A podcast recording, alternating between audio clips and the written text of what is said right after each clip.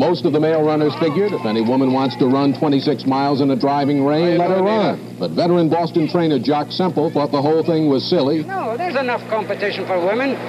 What the heck? Why do they want to tackle the, the, the toughest thing in the world? It's just the uh, women and their stubbornness just want to do something that they're not supposed to do. That's all there is to it. You know that. You're married.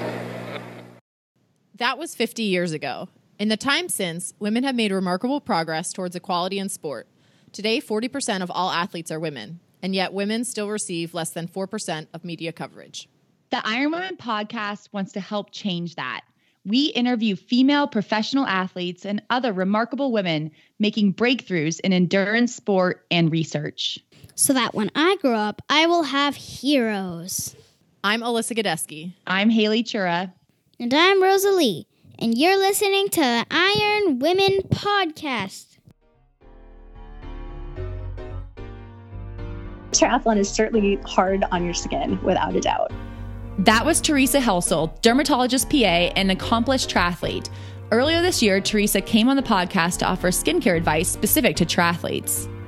Teresa's two biggest tips were to avoid sunburn and chafing. And luckily, Iron Women podcast listeners get 15% off all Zelio skincare products, including Sun Barrier SPF 45 zinc based sunscreen and Betwixt Athletic Skin Lubricant and Chamois Cream. Use the code IRONWOMEN at teamzealios.com for 15% off and use Zealios products to protect your skin during all your swim, bike, run fun. And now, the ladies you've been waiting for Alyssa Godesky and Haley Chura. Bye for now.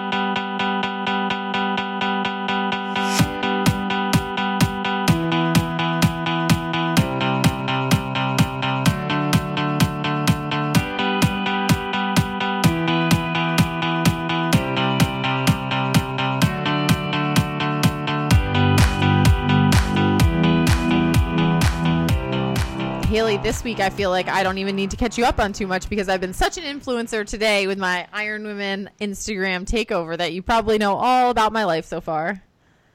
I have enjoyed watching your takeover. What do you think about the takeover experience so far? Are you enjoying it or does it feel like a lot of pressure to like have more fun than usual?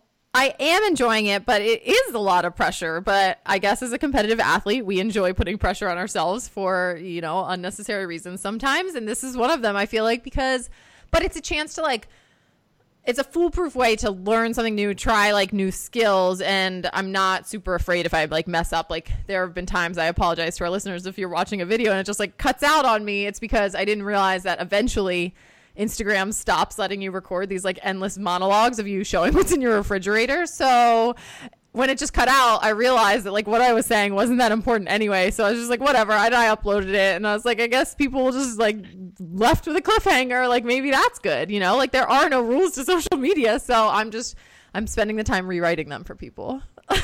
I feel like you're keeping it real. Like you, like I said, you're not trying to make your life look extra special. You're like, this is my actual life, and this is my actual refrigerator, and I find it fascinating. And Instagram doesn't always. And so, I, I think my okay. mom's gonna be pumped. I mean, there's a picture of me vacuuming, a picture of me scrubbing my tub. Like I legitimately did all these things today because that was the day like they were lined up for. So hopefully my mom is watching the Iron Women Iron Women story today. I'm impressed, even if she isn't. But I do want to go back to last week because we talked about this challenge you were doing.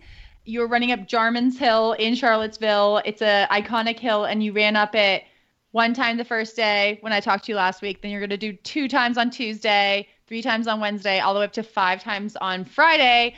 I follow you on social media. I kind of know what happened, but how are you feeling about it? And is there anything that you didn't put on social media that you can tell me now? Oh, that's a good good question. So probably not. I feel like I I've told a lot of the things, but um I did I put it posted a blog today on my blog at alyssagodesky.com that has like data. I know people of people love to ask me the data questions and I I just like I'm like, oh, I can't like even keep my head straight. So I actually did spend time thinking this weekend and I like made myself sit down and compile some of the data that people have been asking about, like my nutrition and things like that and I put it all in a blog post there. So for some people that's exciting, for some people that's like take it or leave it. I get it.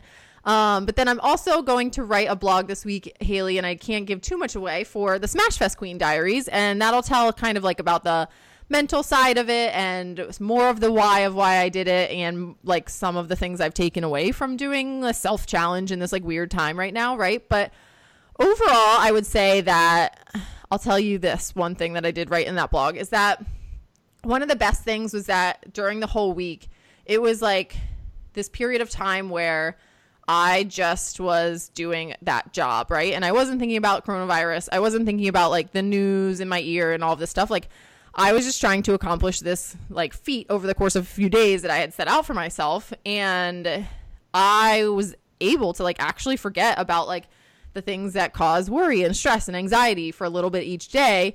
And I think like during normal workouts, I kind of am able to do that, but it's really hard to like really put it in the back of your head if you're sitting on the trainer and your phone's like right there and you can still scroll through Twitter and see things, right? So being out there was definitely like a really good mental break. Like it felt like I raced and I had that like refreshing feeling of like accomplishing something and coming out of that. So that was definitely like a high point of it and it was successful. Like I did I actually ended up surprising myself a little bit with how well I was running through the week in those later stages and I think part of that was because I was sharing it with people and people were like getting excited for me and with me and so I had some friends who like did some random run bys and and ride bys on their bikes while I was out there and things like that. So all of that made it just like feel really special in this time when I was like, man, we might not have like moments like this because of no races for a while. So I don't know. I really enjoyed it. And I thought it was like just the right mix of being nearly too hard, but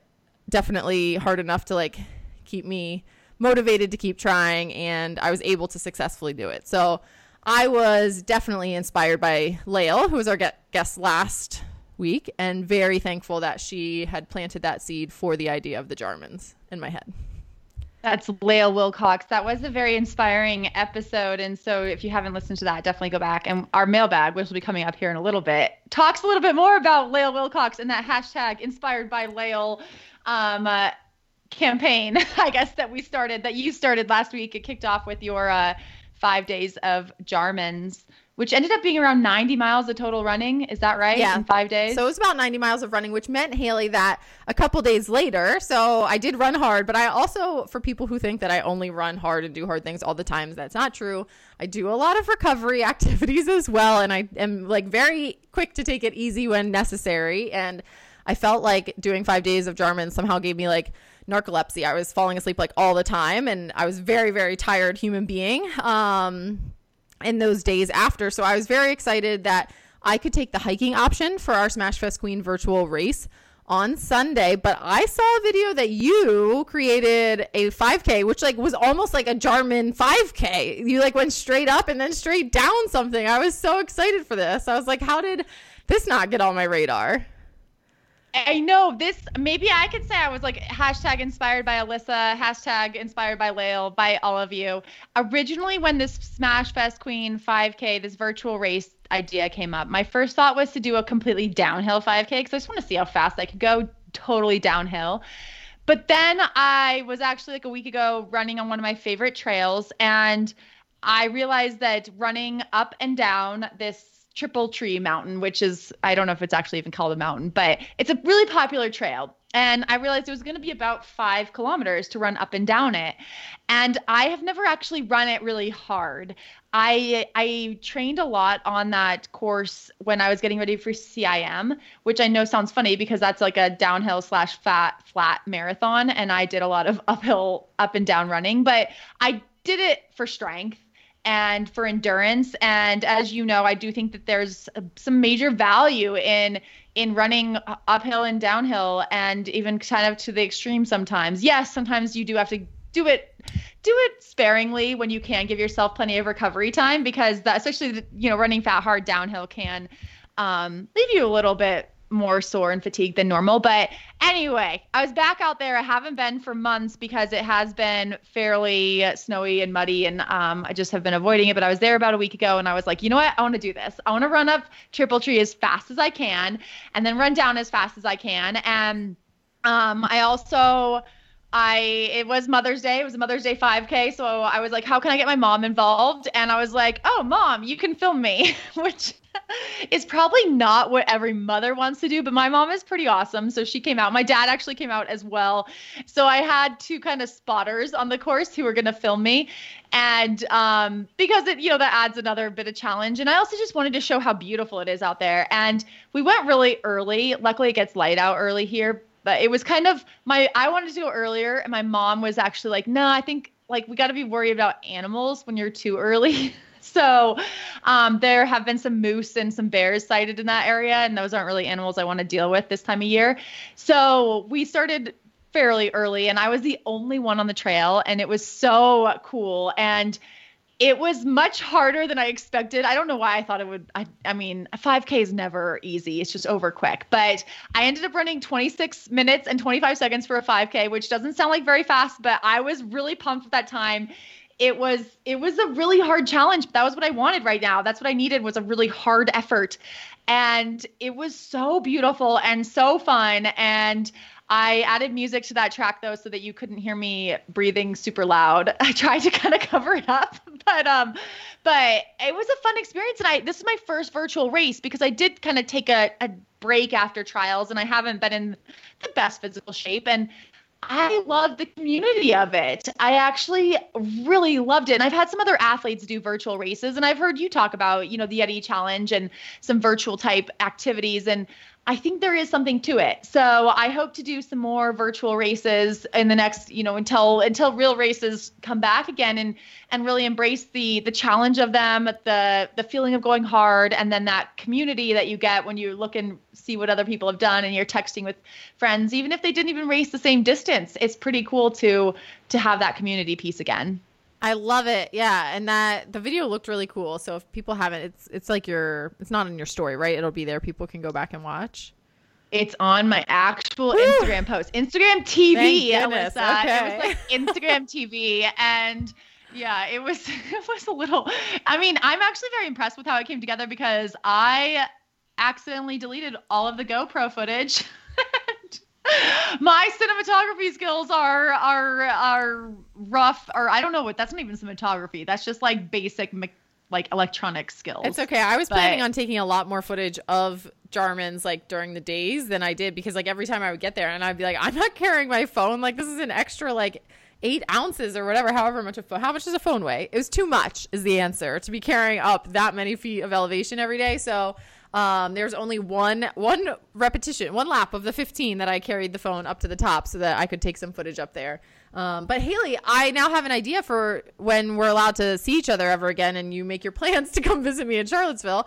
Um, downhill 5K on Jarman. Boom! It's like the perfect that's distance. Right, because that's that's long enough. I know my hill was only it's like a mile and a half up, and so uh, maybe I should. That would be except it's trail, right? Like that's it's gravel I was road. channeling you. It's a gravel road. Oh, okay. Yeah, so that's a little bit better because I was channeling you on the downhill of coming down Triple Tree. I was like, because I remember running with you on trails like years ago, and you were giving me tips on like keeping my weight forward and and because that is the downhill trail running is definitely a skill that I have not mastered, but I'm working on. So I um I was definitely inspired by Alyssa during that race. And Alyssa, I also uploaded it to Strava. I don't do that that often, but after you had talked about your Strava segments, I was like, I just wonder, you know, and um, did you get it? Did you get a segment? Is there a segment? I did. There's a segment on the climb. I think there are other segments. No one's done a 5K. I think I might have set the fastest known time for the Triple Tree 5K because I might be the only person who's ever done that. But um, there is a segment on the climb and Queen of the Mountain right Yay! Here. Doesn't it feel good? it does because there were some fast women on that on that list and also i hope someone goes out and beats it. Like that is like now i feel like this little bit of ownership and i'm like ah someone needs to go out and beat that time because it's it it can, it's beatable. It's beatable especially if you're not like yelling at your dad like turn the camera the other direction Oh, I love it. Well, that is awesome. And I look forward to, I think I saw something actually that Smash posted that said, like, stay tuned for future virtual events. So we'll, we'll just have to keep an eye out for what could be next. And then maybe we'll come up with more fun challenges for ourselves to mix into those. But Haley, I also had an exciting week because I finally got back in the water. Alyssa, where? So I am very lucky. I had a friend who has a backyard pool and it makes very easy non-contact access where I can basically drive up. I wear my wetsuit over so that this like my friend doesn't even have to come outside and see me or like zip me up or anything. I just wear my wetsuit over, hop right into the pool and can start swimming in this really lovely 16 yard backyard pool and it is a ripe temperature of 60 degrees and it haley I, I think I've said on here, like, I don't really miss swimming, blah, blah, blah, blah, blah. Like, it's, I could take it or leave it. But, like, I got out of the pool the first time and I was like, I miss swimming. My body has missed swimming more than maybe my mind has. Um, it felt, it just felt like, I don't want to rub it in, Haley, but it felt so good. and, like, you know how cold water also feels good? Like, just on when you're like achy and tired, you've been doing a lot of running, the compression of like that cold water, it it was really nice. So I actually was able to put to really good use the Form Swim goggles in this situation too, because you can actually customize the length of the pool that you're swimming in. So I'm doing a workout where like I warm up for about 10 minutes. And so it'll actually like count my distance in my laps and I just program in 16 yard pool. And then I don't swim like that forever though because I would get too dizzy and like lose all sorts of count anyway, like of what I was even thinking I was doing. But um so I have tether. So I like do the ankle strap tether to the side of the pool and I swim for time. And the form swim goggles are awesome for this situation because I never have to look up. I'm just seeing my time counting in front of me and I know how long I do my interval and then I take a little rest and it counts my rest and then I go back. Um, so I I don't know, maybe I'm switching over to like a tether pool swimmer because these workouts are like flying by way faster than workouts in the pool ever have. That's for sure. So I'm I'm really enjoying this newfound like tethering, tether swimming, tether wetsuit, mini pool swimming. I I'm so happy for you. I'm so happy for you in your mini pool and your form goggles. And I've always wanted to use the form swim goggles in open water. I know that they don't necessarily calculate the distance in open water, but the time part. Because when I swim open water, I do a lot of workouts based on time, and I'm trying to look at my watch. And sometimes the water is a little dark, and you can't necessarily see it, and you're trying to go hard or go easy. And um, I definitely think that that is is an area where they could be very beneficial, but apparently also in 16 yard pools that um you know for they can they can help count which that is like the data you want right? When you're in a 16 yard pool you're like how many yards did i swim? I need this information because it's it's impressive. It's a badge of honor that's for sure. But form swim has been a great supporter of the podcast and so if you are like me finding yourself in these weird swimming situations or getting ready for open water swim um, we do think they're going to be super useful for that as well. So head to formswim.com and check those out there. Alyssa, last week during our outro, I did sort of throw it out that people should um, write into our mailbag, ironwomenpodcast at gmail.com, and tell us what they were doing that they were inspired by Lael Wilcox. The I kind of did the tongue in cheek hashtag inspired by Lael because her her her storytelling was very inspirational. And we talked about how you were inspired to do your five days of Jarman. And I was actually, I was going into that interview. I remember I was having kind of a rough day when we did that. And then I came out of that interview feeling so good. So hopefully everyone listened to that. But I heard we have some people who wrote in that said that they actually were inspired by Lael. We did, Haley, and it's been awesome to read through these. And I picked out a couple to highlight here instead of our traditional mailbag questions. But we had an email come in from Peter, who was inspired by Lael, and he was talking about how this um, inspired him to finally put into motion an idea that he's had. And so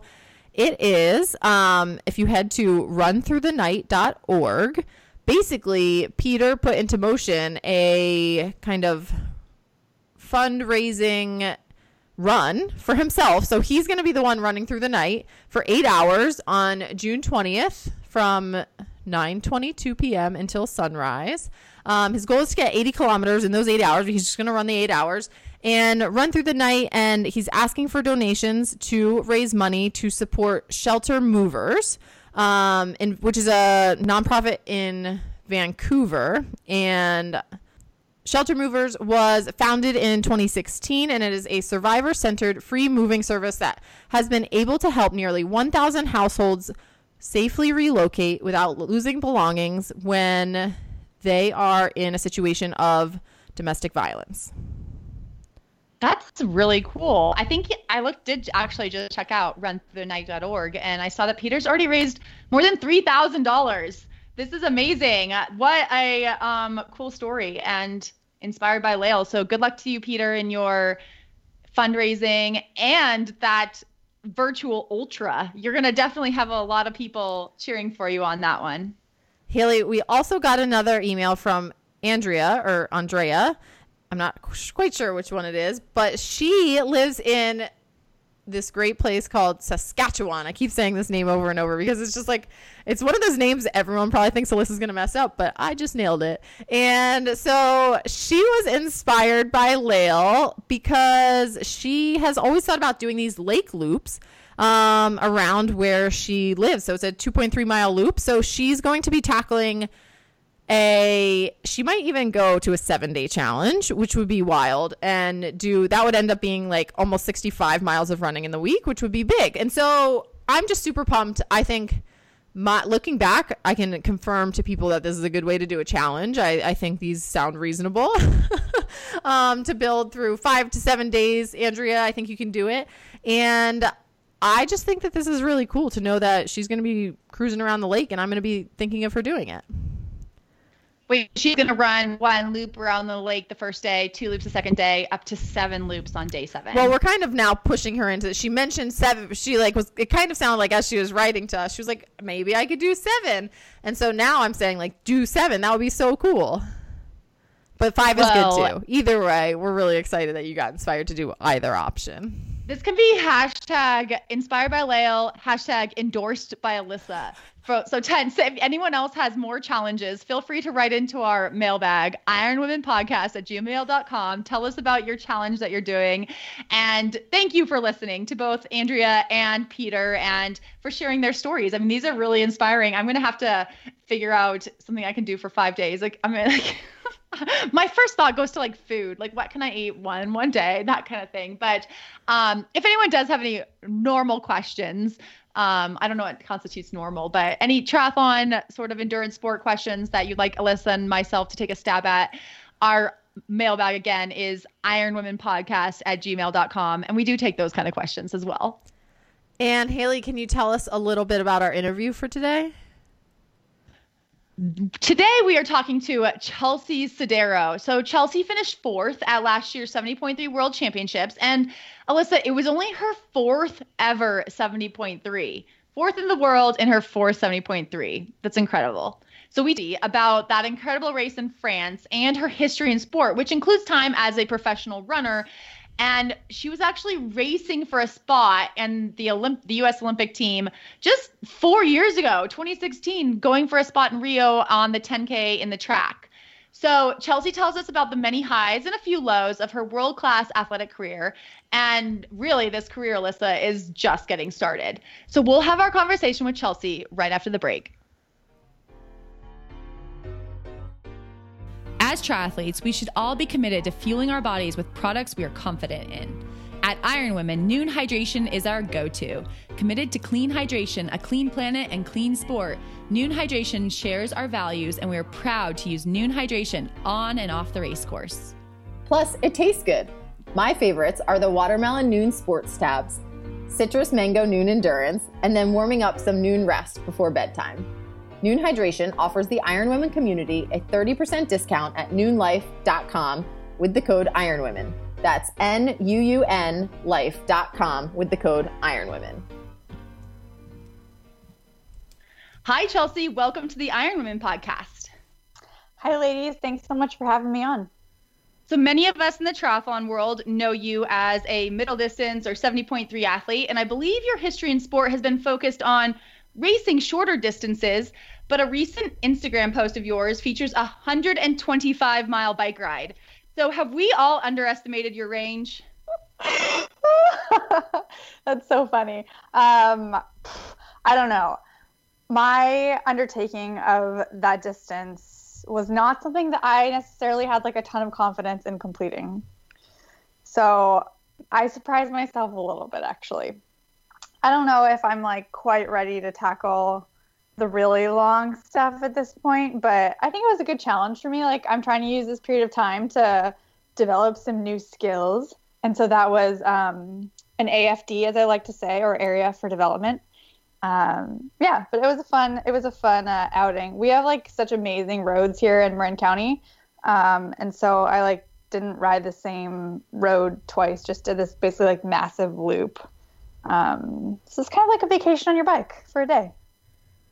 I love that. I love the long rides actually. So yeah, I can get I can get behind encouraging you to keep those happening. Um, but a few weeks ago, we actually saw you finish second to Lauren Brandon in Ironman's virtual race series, which is happening now. So in that, you raced a 40k bike race on your trainer in your kitchen. So what did you think of virtual racing? Yeah, it was really fun actually. I didn't know what to expect. I wasn't honestly super excited about it. I was excited about the opportunity, but I didn't think that it would be that riveting of a race experience to race like from my trainer in my kitchen. We live in the Bay Area in an apartment, and so when I set up my smart trainer, it's in the kitchen. And so like racing from my kitchen didn't seem that exciting. However, it was actually really fun, and the way that they set up the race was actually based on primes. So it was less about like the overall just like winning the race and more about these kind of challenges built into the race. And so there were these like shorter time trial efforts where we really like went at and um, I was able to push a lot more power than I have been just out in training or like when I'm training by myself on the trainer. And so that was really fun and I think was a great reminder of how much I love competition. Like I really live for those head-to-head battles. And I think that's why I love triathlon so much is it's not so much about like how fast do you swim, bike or run like because courses are so different. It's not so much about like your PRs or whatever as it is in running. It's about like competing. And so this was just a really fun reminder for me, at least, that I love to compete. Did you find it distracting? Like, was your setup? I've seen it with some people have it seems like in their ear, and some people maybe have like a partner or someone around to like relay to them like what the people are saying. Kind of like, did you have one or the other going on, and was it distracting to have that kind of happening while you're trying to go really hard. Because like sometimes they're cracking jokes. I feel like as you guys are trying to work.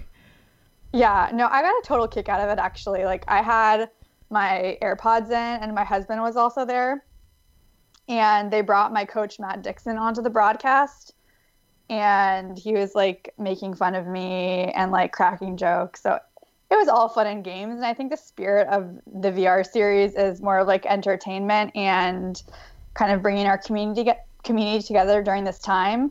And so i felt like the mission was really accomplished with that and i was able to like focus when i needed to on those those prime segments. But um yeah i had a blast. What about how they're policing this i am curious about that because they're talking about watts per kilogram do they have you calibrate in a certain way do they like have you step on a scale that they know is right i mean are these just like guesstimates and it's mostly just for fun I didn't have to go through any calibration process. I was only the second week in. So perhaps they have evolved. I know there have been some concerns with like the virtual the Zwift racing that's going on right now. Um, so I don't I don't know specifically like if people have been monitor- monitored since then. Uh, it's an interesting conundrum because like power meters read differently, you know, and smart trainers read differently. And so if I was like banking my entire career on uh, smart trainer racing, I'd like be kind of stressed about it, I suppose.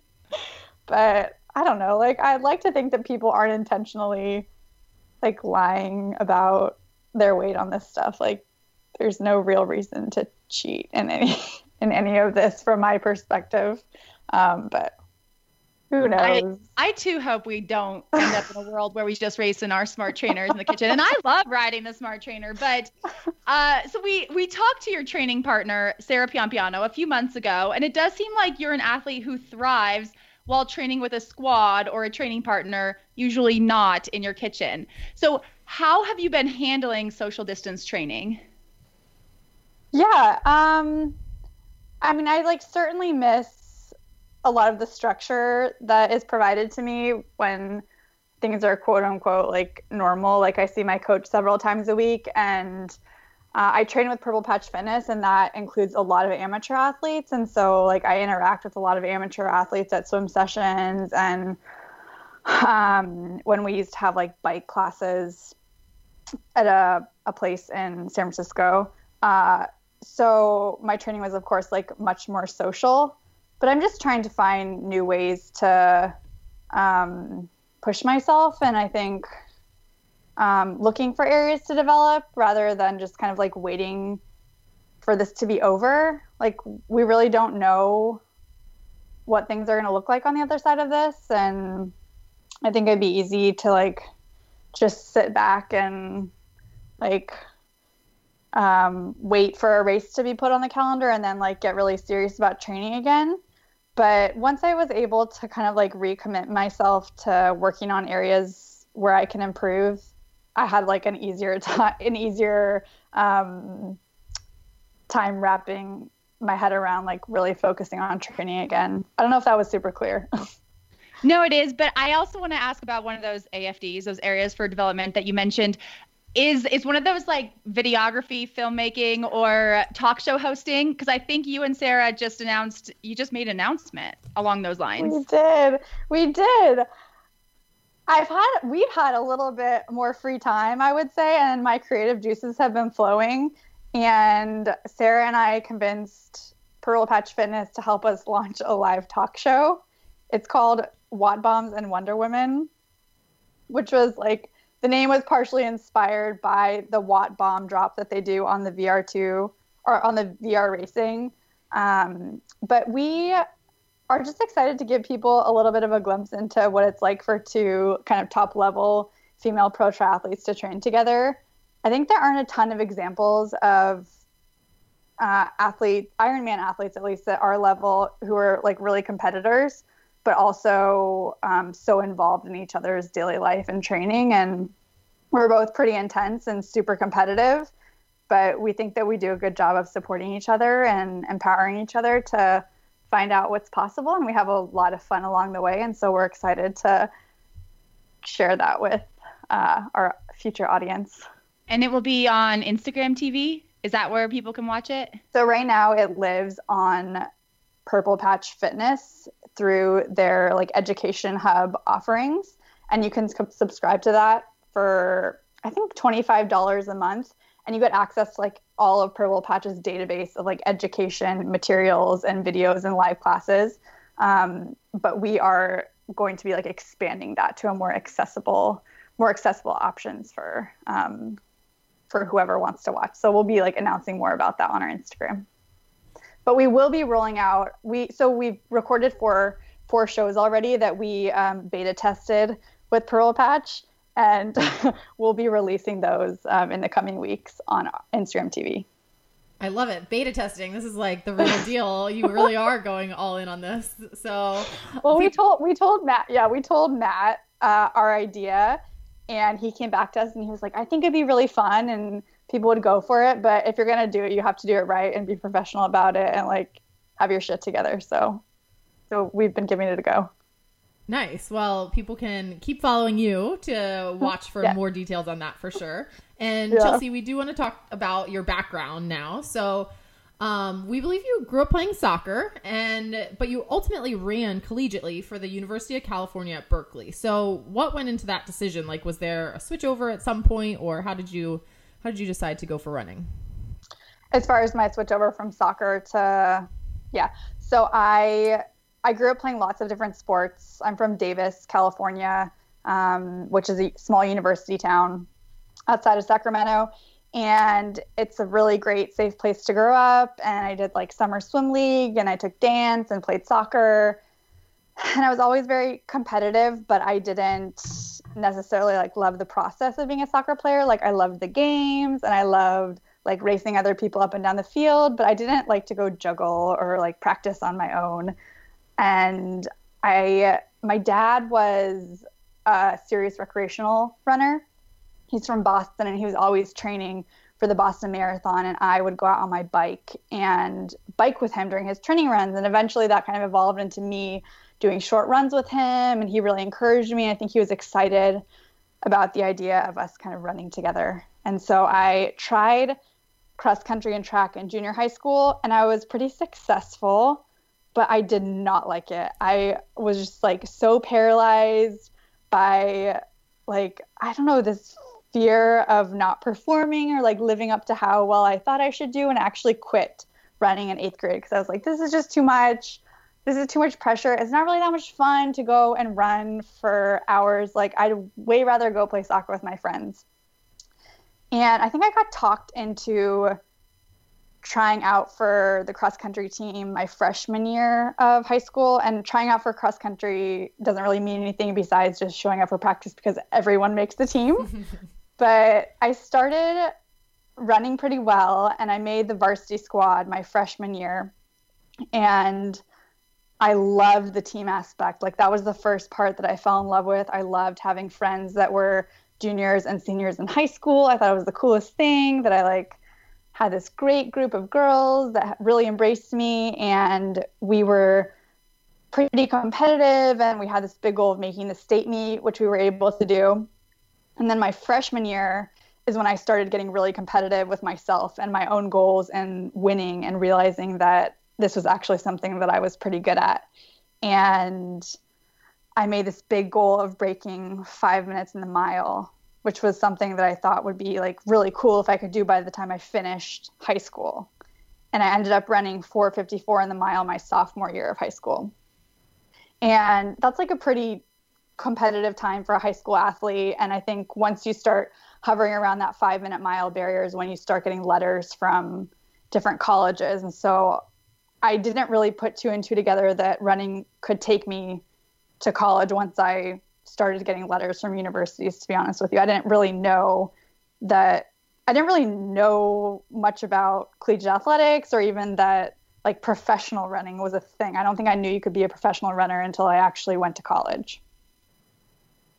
And so your collegiate running included a few great results. You were an All American for the Golden Bears, but you also dealt with a lot of injuries. Can you give us some insight on Division One collegiate running and how you managed all of those injuries? Well, I don't think I managed them very well, so I may be like a better person to ask what you shouldn't do. But but I I kind of showed up to Cal my freshman year like guns blazing. I was the top runner on the cross country team by the end of my freshman year. And like 2 weeks after our last race, I got my first stress fracture in my tibia. And that kind of sent me down this like injury spiral that many of us go through when you know you come back too fast from an injury and you re-injure something you injure something else and I wasn't taking great care of my body. I think I got into this cycle of really like under fueling myself and kind of always rushing back and being in spikes on the track way track way too often um, and like going to parties in a boot. So just like really um, like not living the lifestyle of an athlete or of someone who wanted to be a competitive athlete. And I didn't really get healthy honestly until my I think towards the end of my fourth year and wasn't able to put down the kind of results that I knew that I was capable of until my my fifth year of college when I ran. I had like a couple moments of brilliance where I was able to convince myself that I should or I could pursue running after college, but it was it was a pipe dream at that point. And so you did you graduated from college in in 2012. So that was the end of the the 5th year, I'm guessing, because you had decided to run professionally. So yeah. what makes someone like a professional runner in triathlon? We have our elite license that we get, you know, is it a contract that you're working with a company? How is that determined with running? It's definitely a loose a loose term. When I graduated from college, I had just moved in with my then boyfriend, now husband, and I'd had a couple like really solid results. And we were totally just kids, but somehow we decided that it would be a good idea for him to work three jobs and me to just run full time, which like in retrospect is kind of ridiculous because I wasn't joining a professional group. I did not I was like well away from being offered any sort of contract but I did work a little bit with an agent and I started working with my then coach. Her name is Magdalena Boulet, and she was an Olympian in the marathon, and she had coached at Cal my first couple of years there. And she was able to keep me healthy, and she was still training full time herself. So I just followed her around like a puppy and did everything that she did. And a couple months later, I won my first national title. And I think I made like 12 and a half grand. And I was like, sweet, I'm set. Um, but I didn't sign my first like endorsement deal with a shoe company until a year after I graduated from college. So it was definitely like a paycheck to paycheck, just trying to like um, make money at road races or wherever I could. You know, there's not a lot of money in like if you go race at the Peyton Jordan Invitational at Stanford and you run 14, 50 and a 5K, you don't get paid for that. Like you might get a bonus from a sponsor, but you know, professional track athletes go to all these really high level track meets and they pay their way there and they don't like make prize money. It's all about running fast times to qualify for other races. And I was fortunate enough actually to get in a couple of Diamond League races my first year on the circuit. And so that was like great for my kind of profile and making some money. But um, unless you're a professional marathoner or you're like consistently making U.S. Um, national teams, it's like a really rough. It's it's tough. Yeah. And so you had that that year, that late 2012 to 2013 season that seemed like a dream. You won two US championships, you set PRs in all these different distances. You did get a shoe deal with Saucony. And but then the injuries came again in 2014 and 2015. And I believe you ended up moving from Northern California to Greenville, South Carolina, and joining the Furman Elite Professional Team. So, can you tell us a little bit about that move and what it was like to run with an elite squad versus that collegiate running environment? Yeah, so I actually didn't start training with Furman until right before the Olympic year in 2016. I bounced around to a couple of coaches. I had like such a strong bond with Magda, the woman I was telling you about, and I had bought in like so completely to her philosophy that I had a really hard time working with other coaches and I really like I really felt that I needed to be in a performance environment that was like really immersive where I was training with people who were better than me or I had consistent training partners but I had I had a hard time finding like the right coaching fit and the right environment and the right kind of training group for me. And I kind of like went to Furman as a last stitch effort right before the Olympic year in 2016 because I thought that that would provide me like the resources and and like training partners to make one like a push to qualify for the team. And there were parts of it that I really loved. Like I love training with other people. I love training with people who are faster than me, but I'm also I'm I'm pretty intense, I think, and so I have a hard time shutting off when I am like like 24/7 immersed in a competitive environment. And so, like you said, that year or that time frame was like super critical, right, leading up to the Olympic year. And you were very public in stating that your goal was to represent Team USA in, in Rio. So you ran the 10K at those trials and you finished 19th in an event where the top three women get on the Olympic team. So, can you just tell us a little bit about that race for you? Yeah, yeah, that was a pretty heartbreaking race. I, my like preparation that year didn't go well and I like struggled with a couple of injuries. But I think more than anything, I just didn't show up like mentally ready to go and I didn't bring it that day and I had a long time to think about it. Like when your race doesn't go well from a few laps into a 10k, you have like a long time. 25 laps on the track is like a long time to live with something that's not going well, especially when you're in Hayward Field with like the stands filled. So it was pretty heartbreaking and I was like pretty defeated after I walked off the track, and my contract was up at the end of that year, and I didn't really know what the next steps for me would be, and if I had a future in running anymore, if there was going to be a place for me, if I was going to be able to make a living anymore. And I decided that I would train for a marathon because I thought if I could pop a good marathon time by the end of the year, maybe at like CIM or something, I could find a new contract. But I like quickly injured my Achilles within a couple weeks, and um, I remember this moment. We were in Flags. My husband and I were in Flagstaff, and I was just like, "What have I done? Like, I have no idea where my life is going." And he was like, "Yep, uh, I think you're gonna. he was just like really. I can't remember the exact words that he said to me, but he's like a very empathetic, compassionate guy, and he just looked me in the eye and he was like, "Yeah, like this is not good. We're gonna need to like do some serious reevaluating because um, like things are not looking promising right now." So you you but you wasted no time literally diving headfirst into triathlon after that moment. So I believe you joined coach Paulo Sousa's Southern California based triathlon squad. You won your first amateur race and you earned your pro card like one or two races later. So when you think back to that conversation that you and your husband were having, did you expect things to come together so fast in triathlon? No, 100% no. Like when we had that conversation, I triathlon wasn't even on my radar. I had been a fan of triathlon. Rinny and I actually had a mutual sponsor, and I had been a fan of hers for a couple of years because my coach uh, was a VP for this sponsor, and I had just like followed her career. And of course, like she's such a big deal and an incredible athlete, and so I was purely a fan. And then one of my college coaches had coached Gwen Jorgensen at Wisconsin, and so I'd been hearing about Gwen and her whole progression, and I started watching the WTS circuit because it was so exciting, and the American women were very competitive to medal in Rio.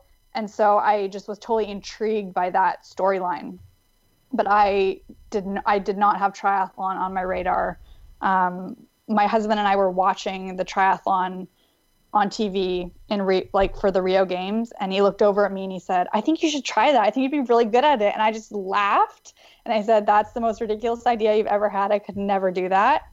But he set me up on one of his old bikes and we started riding together and I really loved it. I was injured so I couldn't run, but I was getting that like similar runner's high from riding hard as I would if I did a hard running workout, which surprised me. And then I joined a master's group and I had some swim backgrounds, like a little bit of familiarity with water, and I was just getting better like every single practice as you do when you're new to something and you like get little tweaks to your technique. You just like get exponentially faster every time you get in the pool because you're starting at like such um like a slow pace. And so that like progress was fun for me. And then I started reaching out to like various people who I knew had some connection to triathlon and was eventually um, directed to Paulo, and I went and visited his squad. And I want to say like October of 2016, and then I moved to San Diego in December. And so, how would you compare that early time of being a pro triathlete to the early time of the pro running career? Oh, goodness. I don't know. I've never thought about that actually. The really fun thing about starting out in triathlon was that I I already knew how to kind of like build an infrastructure in my life to like pursue something at a high level. Like I already knew how to be a professional athlete. Like I had the discipline and I had um, the work ethic, of course. And so, like with having those tools and then being immersed in this environment where I was around all of these like incredible athletes, I just was like a sponge and I was learning so much every day and um, like improving so quickly. So it was pretty fun.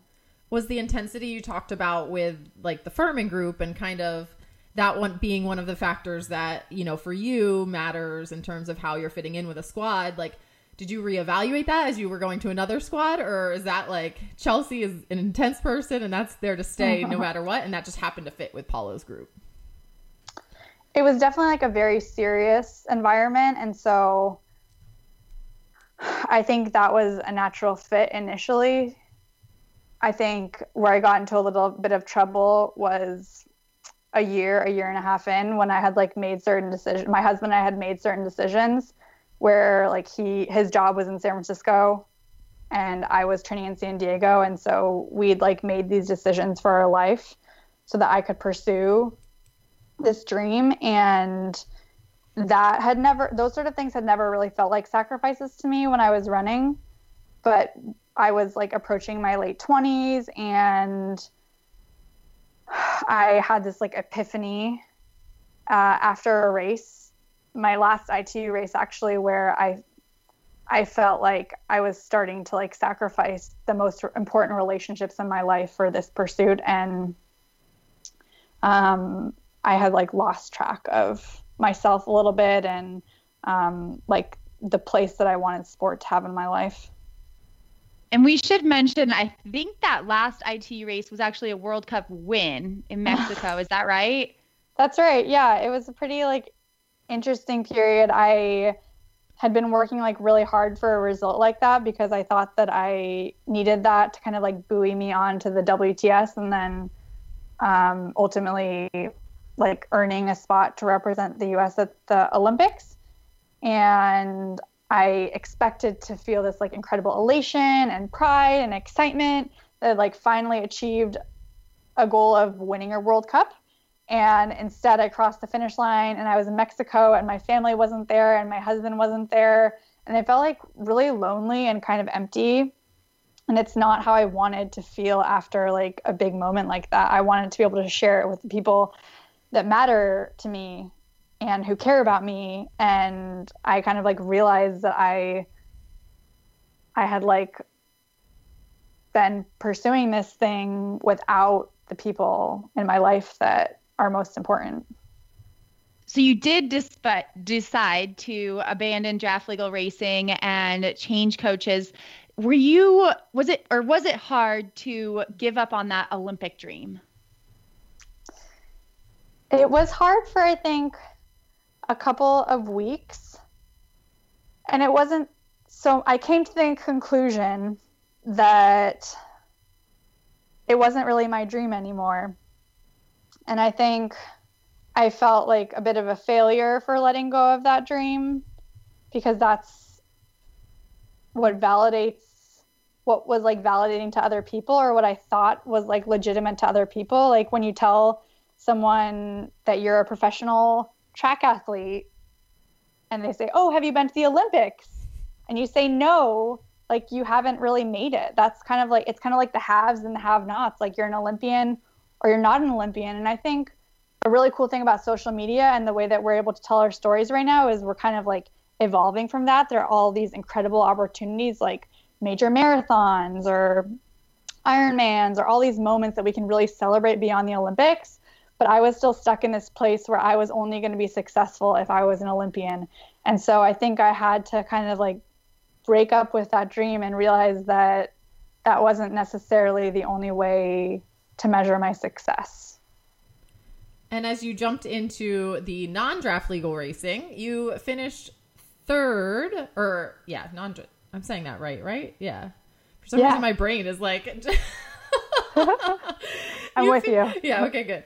You finished third in your first 70.3 race in Waco in 2018, and then you won your second in Indian Wells a month later. So it seems like the pattern of early success is like holding true here. So does it feel that way for you? Like, did you see that happening when you were in the moment?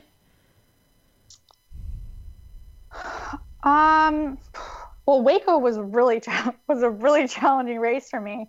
Haley crushed Waco, uh, if I'm recalling correctly. But I, it was a, they um, canceled the swim, and so it was a time trial start on the bike, and I just like went out like a bat out of hell on the bike. I didn't really like. I like made all the rookie mistakes that one does in their first 70.3 like my stomach shut down like an hour into the bike and if your stomach goes bad an hour into the bike of a 70.3 like that is not a fun situation to be in and i also got a penalty and i just like finished the race in so much pain because i couldn't really take nutrition down and i was like really pissed about the penalty but i was like super fired up. And then my win in Indian Wells was just like totally validating for me. Like my family was there and I was so happy with my coaching situation and my training situation. And I was having a lot of fun in training. And I just felt like I you know like when you're in a place in your life where you just feel like you're at the right place at the right time and you're like it's not easy but you're making decisions that are like so aligned with your values and you're doing what you're you're supposed to be doing. And that's what I felt like um, in Indian Wells. I will add that uh, watching you cross that finish line in Waco, I do remember that because you did not, you didn't, you didn't look super happy, and it was a bizarre race because you started ahead of me, and then I never passed you, but then somehow I finished ahead of you, and I was so, we were all so confused.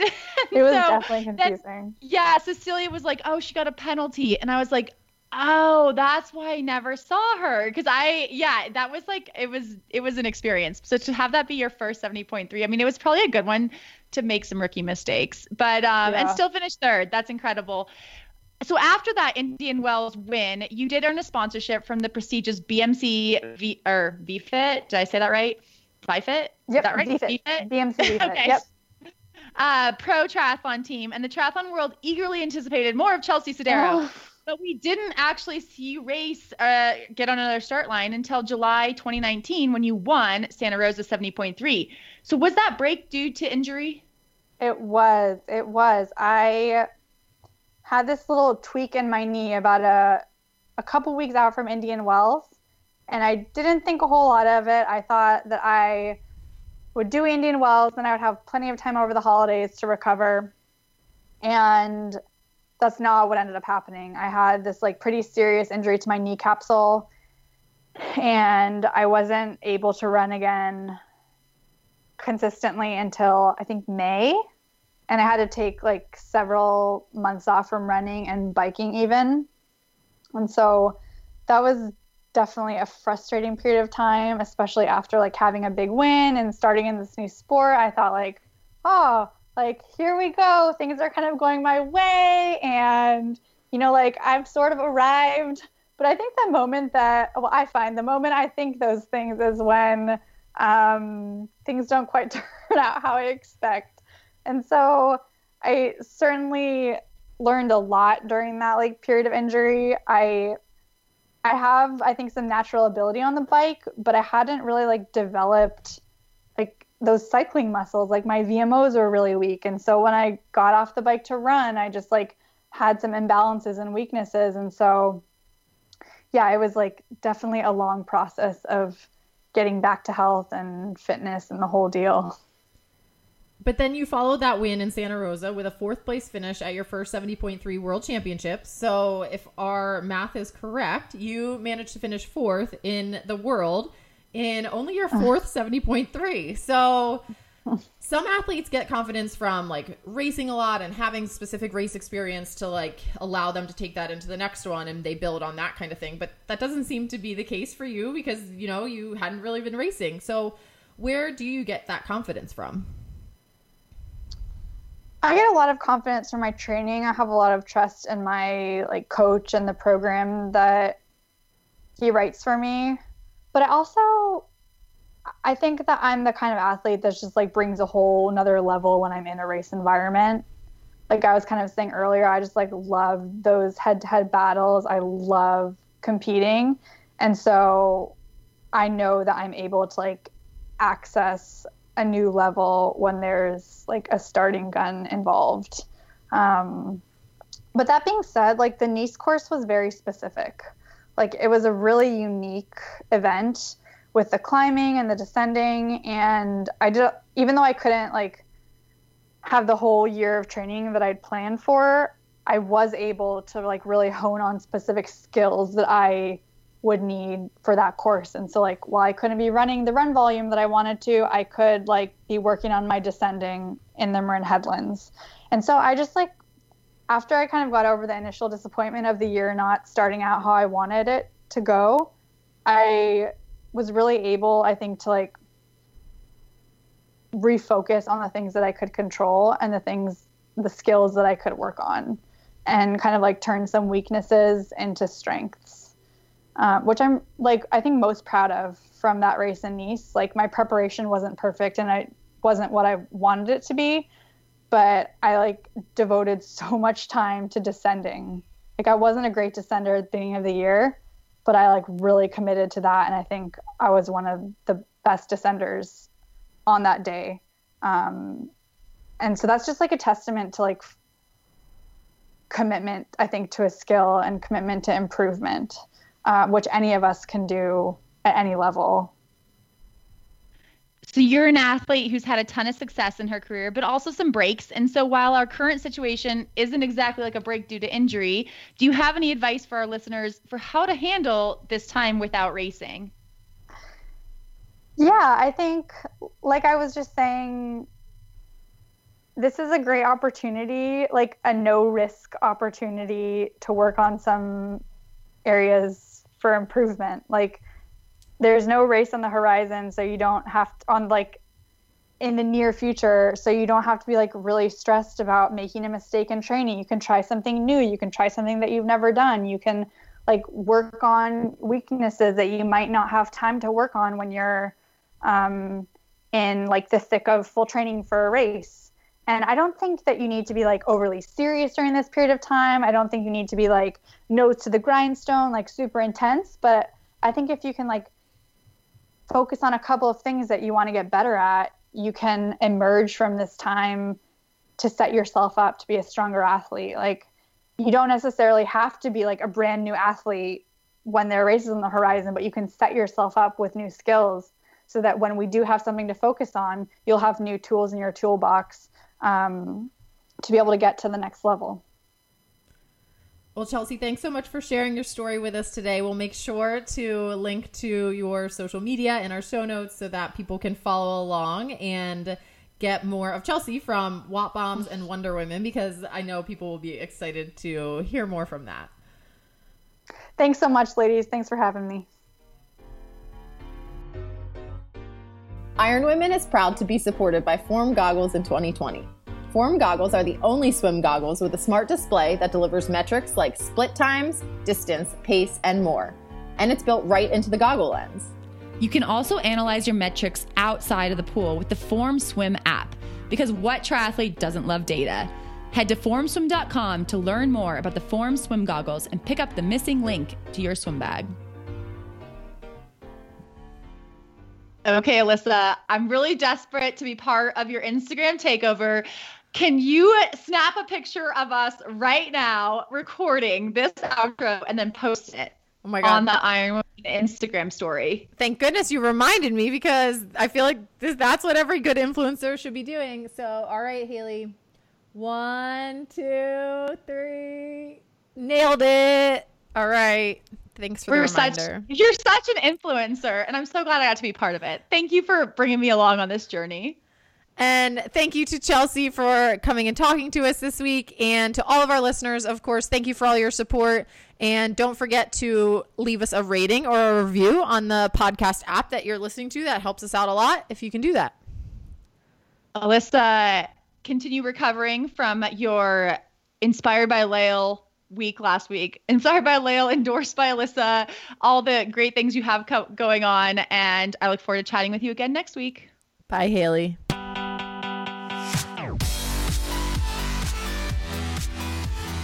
You have been listening to the Iron Women podcast hosted by Haley Chura and Alyssa Godesky. Iron Women is a production of Live Feisty Media and is edited by Taylor Mahan Rudolph. Thank you to our sponsors, Zealios Skincare, Nuun Hydration, Form Swim Goggles, and Orca Sportswear, as well as the Live Feisty Patreon community. You can find websites and discount codes in our show notes or at ironwomenpodcast.com.